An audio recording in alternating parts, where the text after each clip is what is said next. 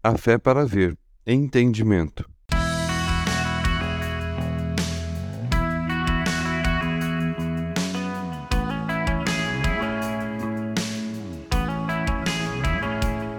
E lhe perguntaram: Por que os mestres da lei dizem que é necessário que Elias venha primeiro? Jesus respondeu: De fato, Elias vem primeiro e restaura todas as coisas. Então, por que está escrito que é necessário que o filho do homem sofra muito e seja rejeitado com desprezo?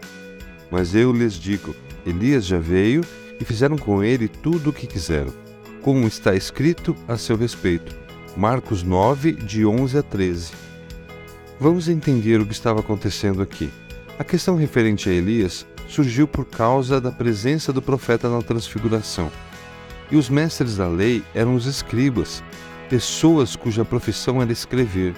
Eles registravam e copiavam coisas importantes por escrito, como documentos legais ou administrativos, registros históricos, informações comerciais e principalmente as escrituras.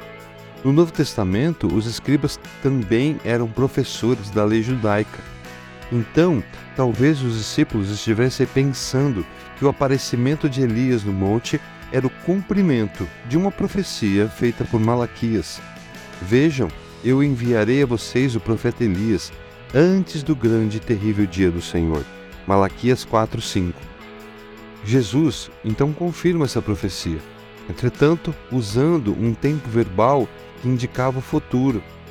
E mesmo interpretando errado, toda essa situação despertou neles uma vontade de entender. E desta vez fizeram o correto e lhe perguntaram, diz o evangelista Marcos. Acreditem, até para os teólogos mais famosos, é difícil entender o que Deus nos fala através de olhos humanos. Peço que o Deus de nosso Senhor Jesus Cristo, o glorioso Pai, lhes dê espírito de sabedoria e de revelação no pleno conhecimento dele. Oro também para que os olhos do coração de vocês sejam iluminados, a fim de que vocês conheçam a esperança para o qual ele nos chamou, as riquezas da gloriosa herança dele nos santos. Efésios 1, 17 e 18. Vejam que, no entendimento humano dos discípulos, havia uma grande confusão na cabeça deles.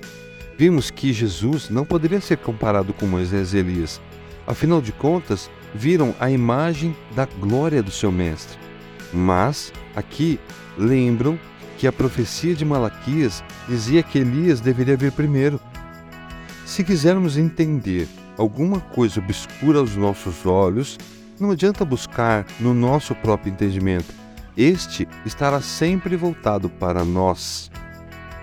Se Jesus, em pessoa, chegasse para nós e dissesse: Olha, estamos aqui, está tudo bem, mas eu preciso ser traído e morrer na cruz, para então ressuscitar depois de três dias.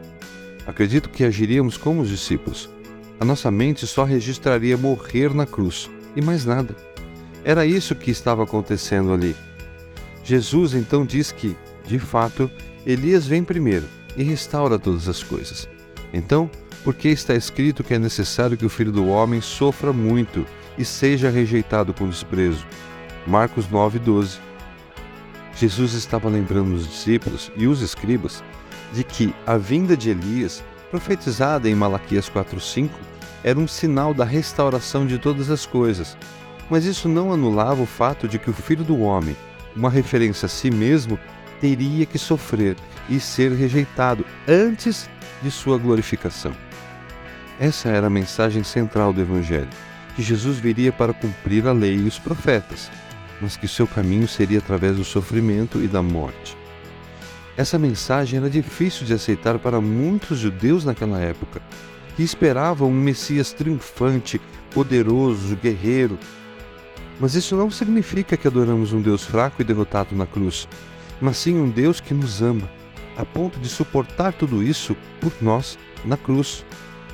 E vejam como a nossa mente nos prega peças.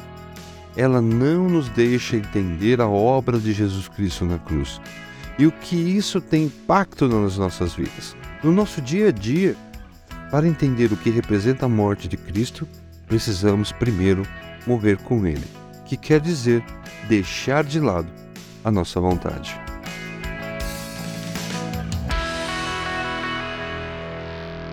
Você ouviu o podcast da Igreja Evangélica Livre em Valinhos. Todos os dias, uma mensagem para abençoar a sua vida. Acesse www.ielve.org.br ou procure por IEL Valinhos nas redes sociais.